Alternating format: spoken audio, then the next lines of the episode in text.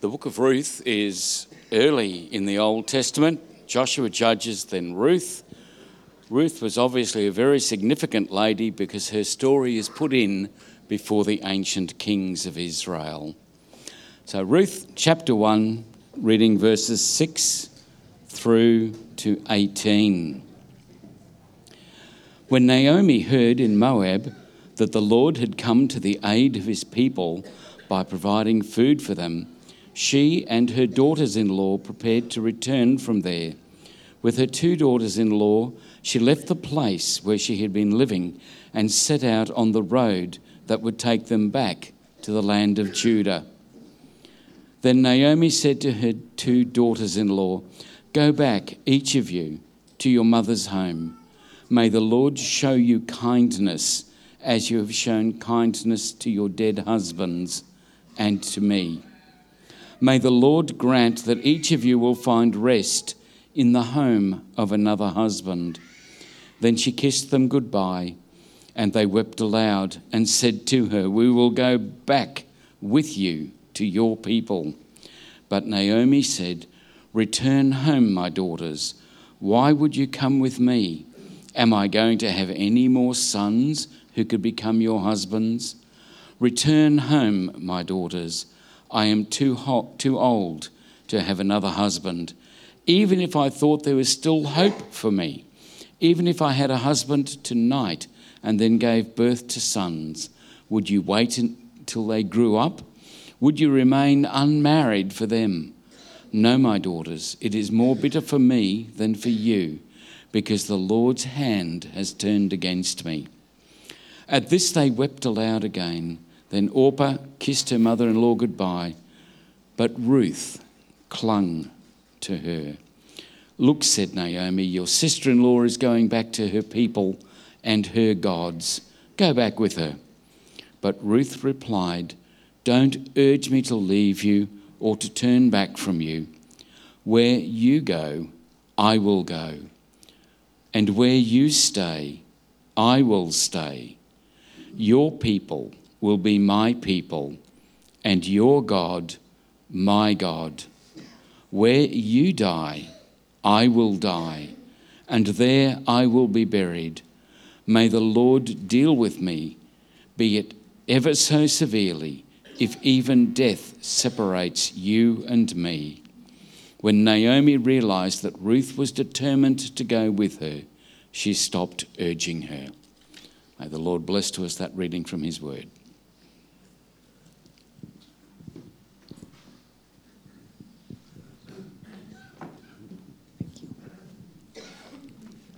Good morning. Well, life does not come with a manual, but it comes with a mother. And so today we can be all thankful for our mothers. I know Mother's Day is always a bit of a strange day for some people because, you know, of the relationships we have, but our mothers have given life to us. And so this is the reason to be thankful for and to focus on. The first Mother's Day was held in 1908. Anna Jarvis was inspired by her mother. Now, her mother was a very ordinary person. She was a Sunday school teacher and she had Mother's Day workshops for young mothers, teaching them about health and raising children. And she also helped in the Civil War. She looked after the soldiers, the wounded soldiers from both sides. She was a peace activist. And Anna Jarvis wanted to have a day set aside for mothers. Her mother died in 1905, but then in 1908, she finally got a permission, and a day was set aside, the second Sunday in May, because this was closest to the day her mother died. And uh, so, you know, today it's worldwide celebrated in most countries on that day, in other countries in, on another day. So Anna Jarvis was inspired by her mother. And this morning, I have invited three ladies from our congregation who are also an inspiration and who had mothers or have mothers who are an inspiration. My first mother is Mel. If you all can come up, Mel and Heather and Marie. And then I will ask these mothers a few questions and they will share a little bit about their life. And I know they will be inspired um, as we hear. We will be inspired by their testimony. Mel is a MOPS leader. MOPS is a ministry of our. No, you stay here. MOPS is a ministry of our church, and Mel is one of the leaders. Now, you all know Mel is married to her, her, husband, of course, having three lovely children, and they have two cultures in their family. And Mel is sharing a little bit now about her experience as a mother. Hi, how are you going? I'm Mel Stevens. There are two cultures in my marriage. Um, I'm Australian and my husband is Kiwi, so we don't often see eye to eye.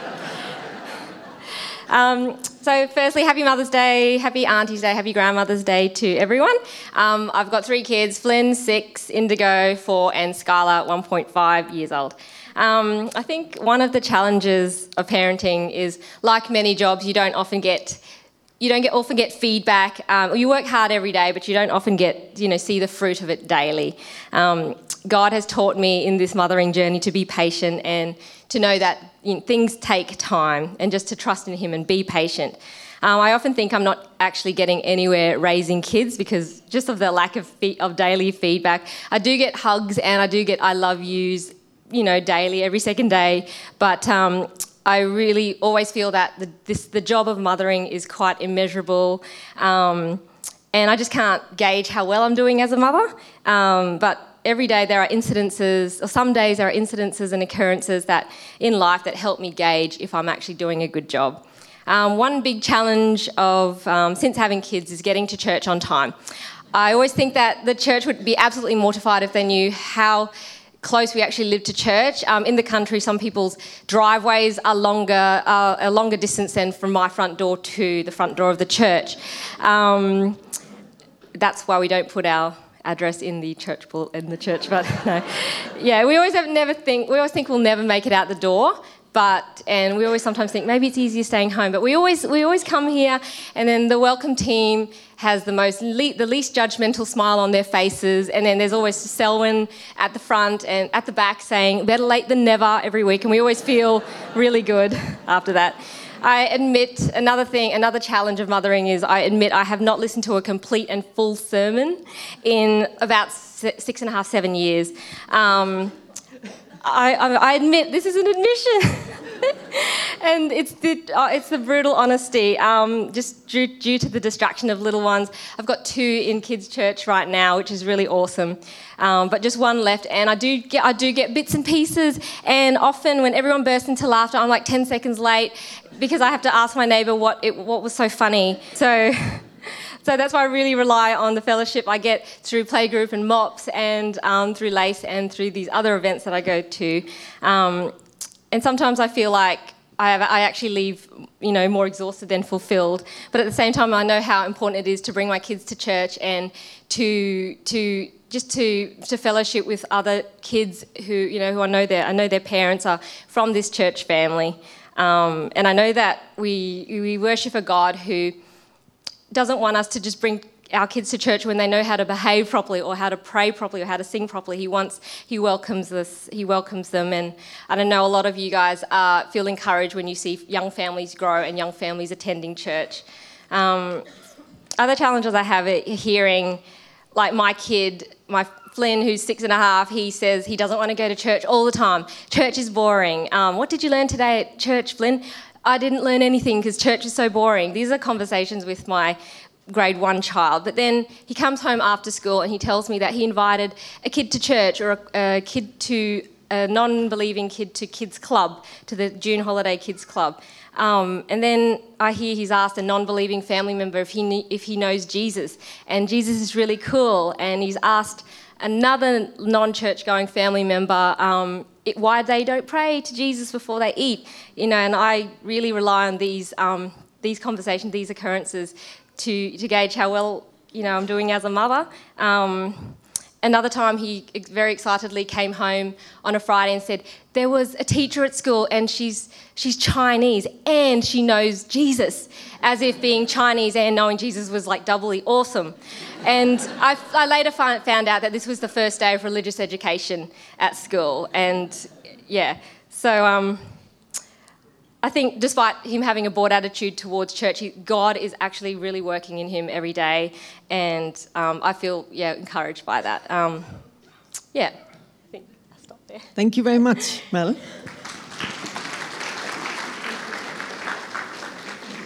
Okay, now we have uh, Marie College. Marie is a mum and a grandmother, and she has been working in schools, or is working. No, not, I'm not. Has been working in schools. So share a little bit about your experience. Uh, good morning, everybody. And wherever Mel's disappeared to, she's doing great. Um, I've been there and I've done it and got the t shirt. Um, as um, Charlotta says, I'm a mother of three and a grandmother of three. Um, and but I'm much further along the journey of life of motherhood than Mel is, um, and she'll get there. Um, sorry, I'm not very well prepared. This sort of was sprung on me yesterday, uh, and I haven't had a lot of time to gather my thoughts. Um, I've been in this church for a long time. Our family has grown up here, um, and Mel's um, comment about always being late for church just brought back a whole lot of memories and how difficult it is actually to get to church sometimes with young children. And I remember that that was a struggle for us too. And um, I always remember actually Bev Hood came and said to me one day, this is years ago, sorry I won't look at you, Judy, um, and um, she said, it is so encouraging to see you young mothers with young children persevering every week to come. And that, I have always remembered that, and um, I want to pass that on publicly now, but I also try and make a point of encouraging other mothers, um, young mothers with young children, to just keep plugging away. Um, my philosophy of motherhood is um, particularly for church, don't drop them off, join in. So, consequently, I have taught in Sunday school when my children were in Sunday school and kids' club. Believe it or not, I still have children that go to kids' club. Um, I don't think Miles is ever going to leave. Um, and that has been a huge blessing and encouragement as a mother to um, see that our children have been trained up in the ways of God. Um, as Charlotta said, um, I have worked in school libraries. I have, um, I feel like I have had a lot of influence over children because I've worked with children either in ministry areas and professionally. I have worked with a lot of children, um, and one of my passions is reading, and um, I just love connecting a child with a good book so they become a reader we can plug away at the sight words and the take home readers, but until they get that book they really want to read, then they're not really a reader until that happens. Um, and that just warms my heart so much, and I just get so much satisfaction out of matching up books to children. Um, probably in all, both professionally and in church life, um, I don't know really how much influence I've had, but um, I think the key is prayer. And that is another passion of mine, I guess, is praying. Um, and I think that everything that I have done as a mother or as a mother like figure, and to guide and influence, particularly children, um, I don't think I'll ever know the influence. Um, but I know that it is multiplied and magnified and empowered through prayer, and consequently, um, I love the fact in Kids Club we do spend um, time in our meetings praying, praying for Kids Club, praying for the success of it. And it's coming soon, and I'm really excited. And that's just a plug. Um, um just as an example of um, prayer and um, I'm going to share a story which is like really close to my heart. A friend of mine, a close friend of mine, died last year, um, and she has children the same age as me. And the last time I saw her, I held her in my arms and she just cried, I want to see my grandchildren. She has no grandchildren. She had no grandchildren. She's still, there are still no grandchildren. Um, she passed away, as I said, just over 12 months ago. Um, and I was thought, God, you know, either you've got to keep her alive so she sees her grandchildren or what? Um, and he just revealed to me that, um, you know, because I had the, the verse on my heart um, um, delight in the Lord and he will give you the desires of your heart. And she had such a desire to see her grandchildren. And she delighted in the Lord, you know, in that those last months. She was just constantly, you know, just she was transformed by Jesus. And um, so I have, um, it came to me, I'm sure it was a Holy Spirit revelation, came to me and said, pray for her grandchildren. So I have committed to regularly pray for her grandchildren, even though she's not going to see them now. I want her to see them in eternity so that they will grow up. They're not even a glimmer in an eye yet, I don't think. Um, but whatever grandchildren she's going to have, I just pray that they will grow up to be men and women of God and that they will be united in eternity. And that to me is where I think I can make the most impact, is just by praying. Thank you. Thank you very much, Marie.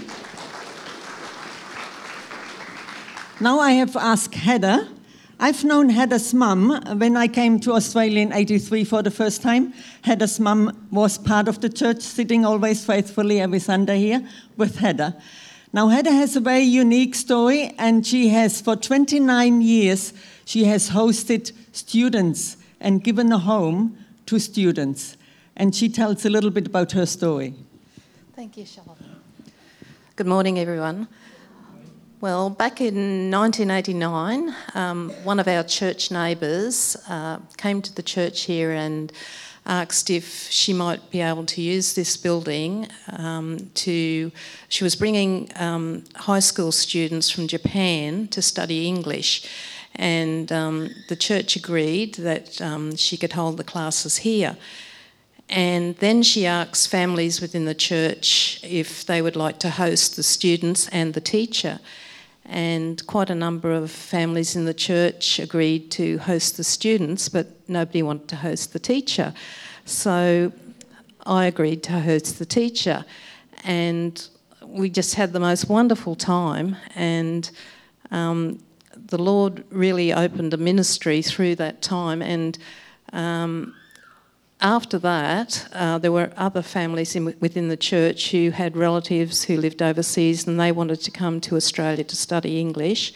And so, therefore, I was asked if I might um, open my home to those students. And from there, it just sort of snowballed. And um, so, for 29 years, I've been um, hosting students from um, different Asian countries China, Japan, Thailand.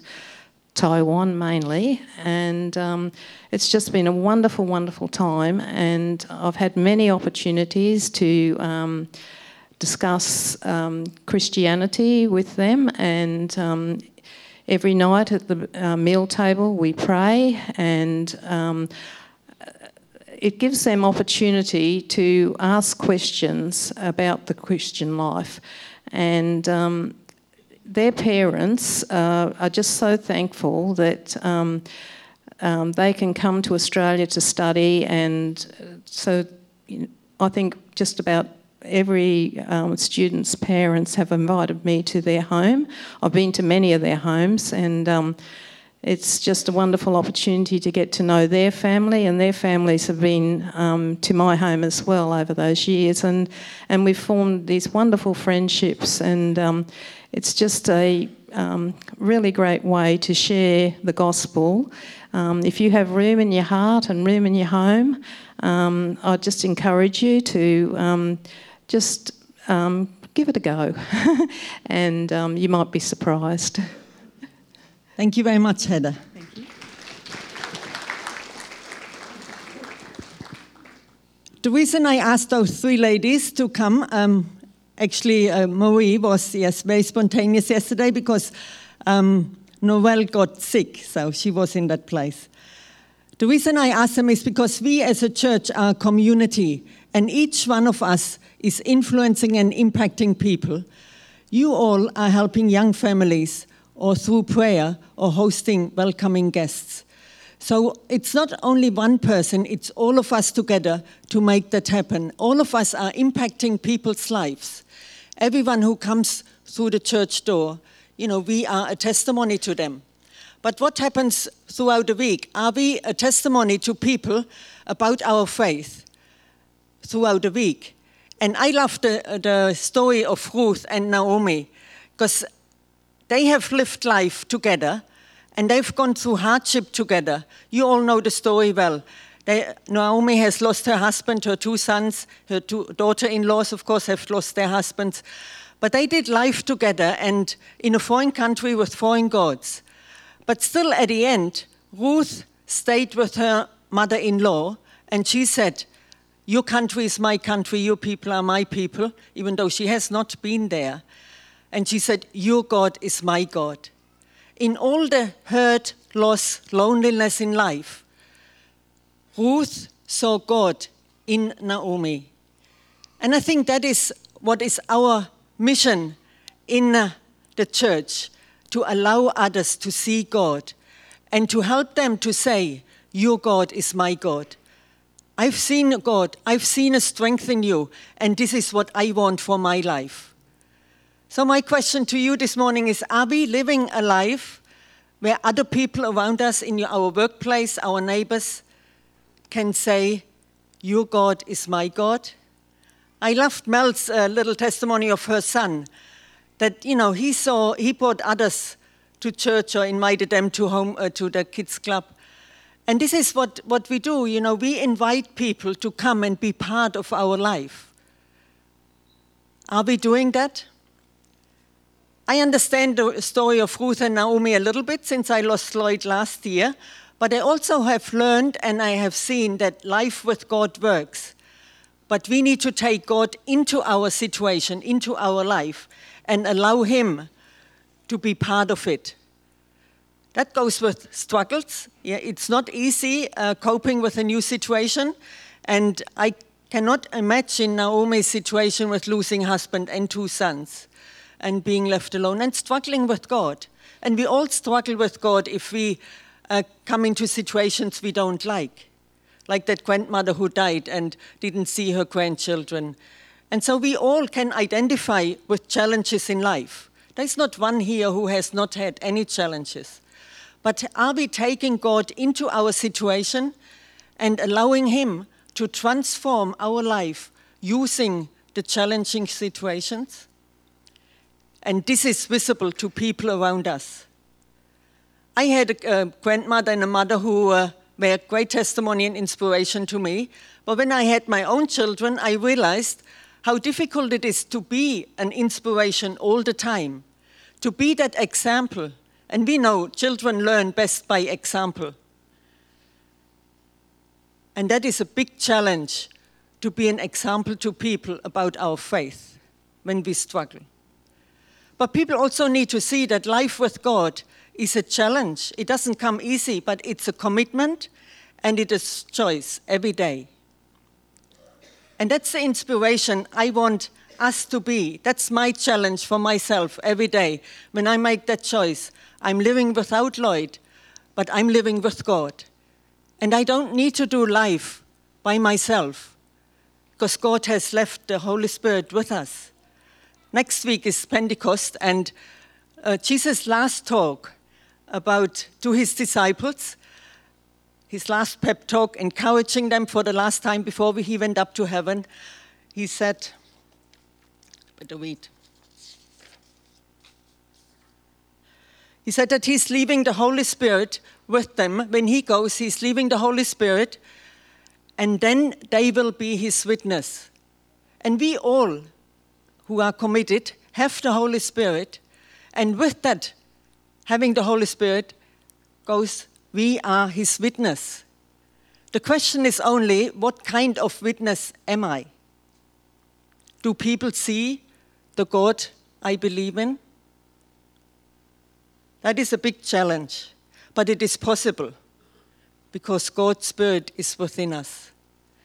And we have a wonderful mission statement this, uh, this year. So I thought I put it up so that we all can see it and be reminded working with God in transforming people into passionate followers of Jesus. That's our mission statement. It's written on our bulletin every Sunday. How much do we do? We cannot transform people by ourselves, but we can join God in this transformation process. But first of all, we need to be transformed ourselves. We need to have that relationship with Jesus, not just on Sundays, but throughout the week. And then together with God, we are in that ministry of transforming people, transforming communities, and adding people to our church. But we have to be these passionate followers. It's a very big word being a passionate follower. Because I need to be passionate about Jesus, about the life He has given. He has given everything. He has died for each one of us. He has given us love and forgiveness. Do we give love and forgiveness to the people around us? That was my last talk. And that's a challenge every day. It does not come out of our natural being, but it comes because the Holy Spirit is within us.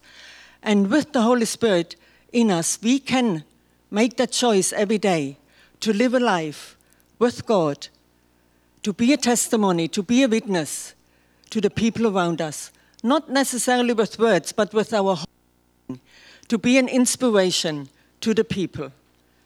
And then we can join and work with God in transforming people into passionate followers. When we are that example, to be that passionate follower.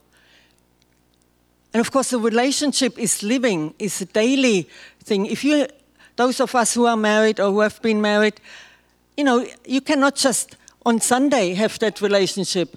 You have it every day. You need to live with that person. You need to talk, to communicate in order to build life together. And that's what Jesus wants.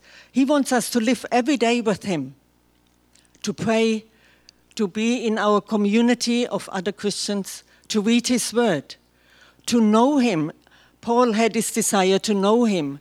Jesus prayed in his last prayer in um, John 17. He said, Now this is eternal life, that they know you, the only true God, and Jesus Christ, whom you have sent. Paul says many times, I want to know Christ. So our desire to know him will transform us. And then we will be this co worker with Jesus, with God, in transforming people. Let us just make that you know, decision every day to work with God, to be that passionate follower ourselves and then to bring transformation together with God. He transforms through my witness, through my testimony, through my life. Let's go into that week and show people the God we believe in so that they will see the God and say, Your God is my God. Let's pray. Lord, I thank you so much that we don't need to do life by ourselves and that nothing is out of your control. Lord, you are there, you, are, you see us, you see our pain, you see our loss, you see our limited um, abilities, but you want us that we are an inspiration because you have inspired us and you have given us your spirit. We don't need to do life alone, but we can plug into the spirit, the power we have and to be that witness you want us to be. Help us, Lord. We cannot do anything by ourselves, but we can do everything with you because you are the one who is there with us. And I thank you that we can learn. We are on the journey of learning with you and learning with each other. I thank you for Mel and and Marie who have given a glimpse of their lives and how they have been inspired and are inspiring other people to know you in raising their children, looking after students, and uh, their grandchildren and other people in praying for. And Lord, you can use each one of us in our situations to be the witness that together we are in that business of transforming people into passionate followers of yours. In your name, Lord. Amen.